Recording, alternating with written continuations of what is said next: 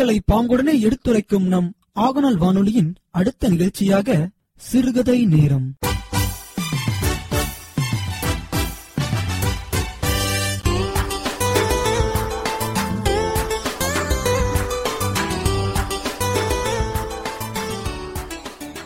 எண்ணிய முடிதல் வேண்டும் நல்லவே எண்ணல் வேண்டும். திண்ணிய நெஞ்சம் வேண்டும் தெளிந்த நல்லறிவு வேண்டும். பண்ணிய பாவமெல்லாம் பருதி முன் பணியே போல நன்னிய நின்முன் இங்கு நசிந்திடல் வேண்டுமம்மா.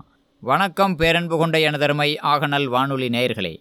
இந்த சிறுகதை நேரத்தில் இன்று நாம் பார்க்க இருக்கும் கதை வந்து நன்மொழி பதிப்பகத்தாரால் வெளியிடப்பட்ட பேராசிரியர் திரு. ஏ. சோதி அவர்கள் எழுதிய வம்பை வாங்கிய குரங்கு என்ற நூலிலிருந்து ஒரு கதையை இப்போ நாம் பார்க்க இருக்கிறோம். நீண்ட காலத்திற்கு முன்பு மலைநாடு என்ற நாட்டை மலையன் என்ற ஒரு அரசன் ஆண்டு வந்தான்.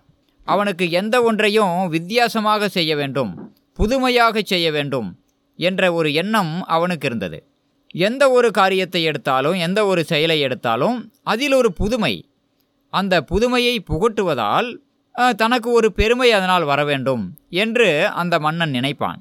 அப்படிப்பட்ட அந்த மலைநாட்டு அரசன் மலையன் ஒரு நாள் காட்டிற்கு வேட்டைக்கு சென்றான். வேட்டைக்கு சென்று நீண்ட நேரம் வேட்டையாடியதால் அவனுக்கும் அவனுடைய படை வீரர்களுக்கும் மிகவும் களைப்பு ஏற்பட்டது. அந்த காட்டில் ஒரு பெரிய ஆலமரம் இருந்தது. அந்த ஆலமரத்து நிழலில் அமர்ந்து அனைவரும் ஓய்வெடுத்தார்கள். அரசனும் அந்த நிலையில் நன்கு ஓய்வெடுத்து கொண்டிருந்தான். அந்த ஆலமரத்தில் நான்கைந்து குரங்குகள் இருந்தன. குரங்குகள் என்றாலே என்ன செய்யும் நமக்கு தெரியும். அந்த குரங்குகள் சும்மா இருக்கவில்லை. கிளைக்கு கிளை தாவிக்கொண்டு அந்த விழுதுகளை பிடித்து ஊஞ்சலாடிக்கொண்டு இப்படி அந்த குரங்குகள் அவற்றிற்கே உரிய சேட்டையை செய்து கொண்டிருந்தன. அந்த அரசன் நீண்ட நேரமாக அந்த குரங்குகளுடைய சேட்டைகளை பார்த்து கொண்டே இருந்தான். அந்த குரங்குகளெல்லாம் பார்த்தீங்கன்னா அதனுடைய முகத்தில் பல்வேறு உணர்ச்சிகளை காட்டியபடி பலவிதமாக அவை தன்னுடைய முகத்தை பாவனையை காட்டியபடி அந்த குரங்குகள் அங்குமிங்கும் தாவி குதித்து கொண்டிருந்தன. இதையெல்லாம் நீண்ட நேரமாக பார்த்து கொண்டிருந்த அந்த மன்னனுக்கு தோன்றியது இந்த குரங்குகள் ஏதோ ஒரு வினோதமான நாட்டியம் ஆடுகின்றன என்று அந்த மன்னனுக்கு தோன்றியது. அவன் நினைத்தான் அடேங்கப்பா எந்த பயிற்சியும் எடுத்துக்கொள்ளாமலேயே இந்த குரங்குகள் இவ்வளவு அருமையாக முகத்தில் உணர்ச்சிகளை காட்டி நாட்டியம் ஆடுகின்றனவென்றால் இந்த குரங்குகளுக்கு முறையான நாட்டிய பயிற்சி கொடுத்தால் இந்த குரங்குகள் எப்படி அற்புதமாக நாட்டியமாடும் என்று அவன் நினைத்தான். உடனே தன்னுடைய காவலர்களை அழைத்து இந்த குரங்குகளையெல்லாம் பிடியுங்கள் நம்முடைய அரண்மனைக்கு கொண்டு வாருங்கள் என்று கட்டளையிட்டான். உடனே காவலர்கள் அந்த மரத்திலிருந்த ஐந்து குரங்குகளையும் பிடித்து விட்டார்கள். கூண்டில் அடைத்து அரண்மனைக்கு கொண்டு வந்தார்கள். அரண்மனைக்கு வந்த பிறகு அரசர் நாட்டிய ஆசிரியர்களை அழைத்து இந்த குரங்குகளுக்கு மிக அருமையாக நாட்டிய பயிற்சி கொடுக்க வேண்டும். இந்த குரங்குகள் நாட்டியம் கற்ற பிறகு நம்முடைய அரசவையிலேயே அந்த நாட்டியத்தின் அரங்கேற்றம் நிகழ வேண்டும் என்று அரசன் கட்டளையிட்டான். நாட்டிய ஆசிரியர்களும் மன்னரின் கட்டளையாயிற்றே நிராகரிக்க முடியுமா என்ன? அவர்களும் இந்த குரங்குகளை அழைத்துச் சென்று அரும்பாடுபட்டு இந்த குரங்குகளுக்கு அருமையாக நாட்டியமாட கற்றுக் கொடுத்து விட்டார்கள். அதன் பிறகு ஒரு நாள் குறிக்கப்பட்டது. அந்த நாள் வந்தது குரங்குகளின் நாட்டியத்தை காண ஊர் மக்களும் பக்கத்து நாட்டில் இருந்த மக்களும் நிறைய மக்கள் கூடிவிட்டார்கள். குரங்குகள் நாட்டியம் ஆடுகின்றனவா? என்று நிறைய மக்கள் அங்கே கூடியிருந்தார்கள். அப்பொழுது அங்கு குரங்குகளின் நாட்டியம் அரங்கேற்றப்பட்டது. சொன்னபடியே குரங்குகள் மிக அருமையாக அரண்மனை நாட்டியக்காரர்கள் கூட தோற்றுப்போய் விடுவார்கள் போலும். அவ்வளவு அற்புதமாக முகத்தில் உணர்ச்சிகளை காட்டி குரங்குகள் அற்புதமாக நாட்டியமாடின. அங்கு வந்திருந்த அனைவரும் அதைக் கண்டு வியந்தார்கள். அடேங்கப்பா! இந்த குரங்குகளை கூட நம்முடைய மன்னர் மிகச்சிறந்த நாட்டிய கலைஞர்களாக மாற்றியிருக்கிறாரே. நம்முடைய மன்னரின் புகழ் வாழ்க. நம்முடைய மன்னர் எதையும் சாதித்து விடுவார் என்று மன்னரை அனைவரும் புகழ்ந்தார்கள். மன்னருக்கு அதுதானே வேண்டும்.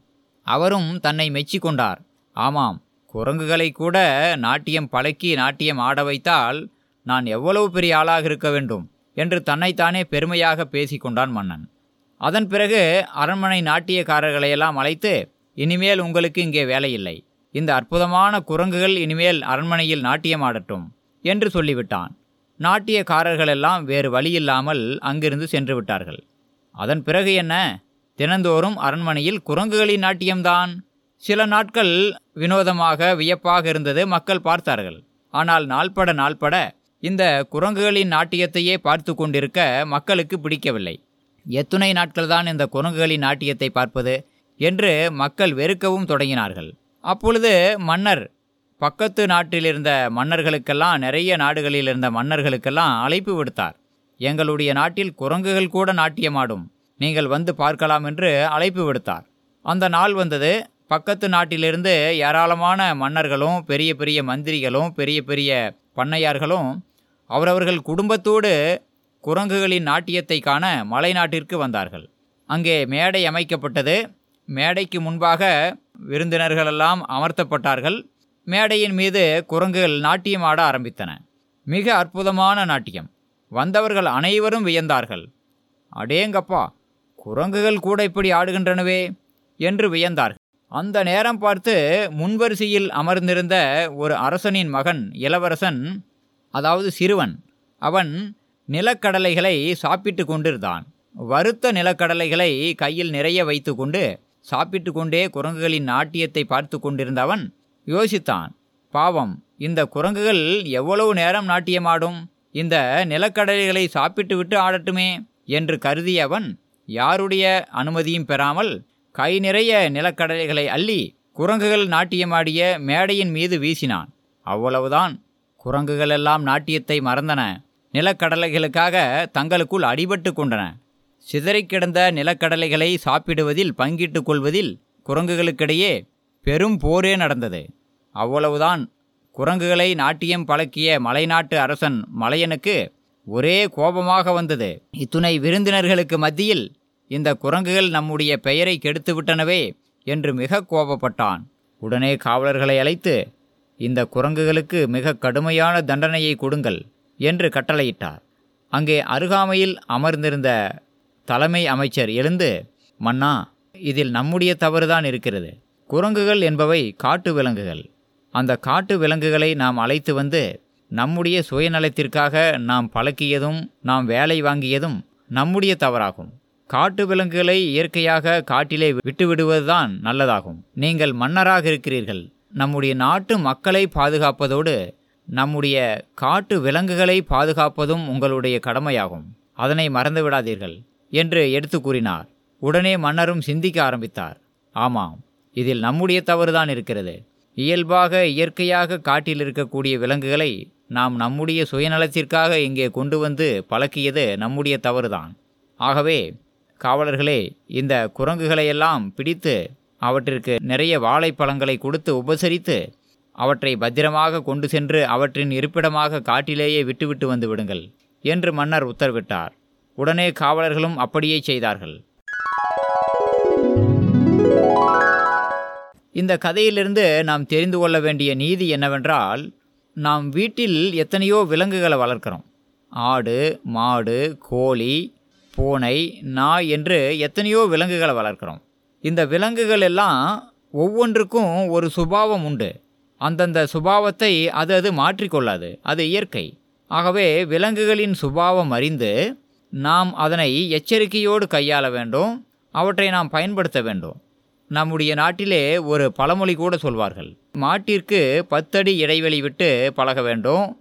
குதிரைக்கு இருபது அடி விட்டு நிற்க வேண்டும். யானைக்கு ஐம்பது அடி தள்ளி நிற்க வேண்டும் என்று ஆகவே ஒவ்வொரு விலங்கும் அததற்குரிய சுபாவத்தை தக்க சமயத்தில் வெளிப்படுத்தும். இதனை மிகவும் எச்சரிக்கையாக இருந்து நாம் அந்தந்த விலங்குகளை பயன்படுத்த வேண்டும். என்பதை இந்த கதையின் மூலம் நாம் தெரிந்து கொள்கிறோம். அது மட்டும் இல்லாமல் விலங்குகளை நாம் பாதுகாக்க வேண்டும். காட்டில் இருக்கக்கூடிய விலங்குகள் நல்லபடியாக பாதுகாப்பாக ஆரோக்கியமாக இருந்தால்தான் காடு செழிப்பாக இருக்கும். காடு செழிப்பாக இருந்தால்தான் நமக்கு கிடைக்க வேண்டிய மழை பொழிவு மற்றும் பல வளங்களும் சிறப்பாக இருக்கும். இப்படி இயற்கை சமநிலையானது கெடாமல் இருப்பதற்கு காட்டில் இருக்கக்கூடிய விலங்குகள் நல்லபடியாக இருக்க வேண்டியது மிகவும் அவசியமாகும். இந்த நீதியை இந்த கதையில் வரக்கூடிய அமைச்சரின் வாயிலாக நாம் தெரிந்து கொள்கிறோம். மீண்டும் ஒரு நல்ல கதையுடன் உங்களை சந்திக்கும் வரை உங்களிடமிருந்து விடைபெறுவது உங்கள் அன்புள்ள கதை சொல்லி செந்தில்குமார் துரைசாமி. நன்றி வணக்கம்.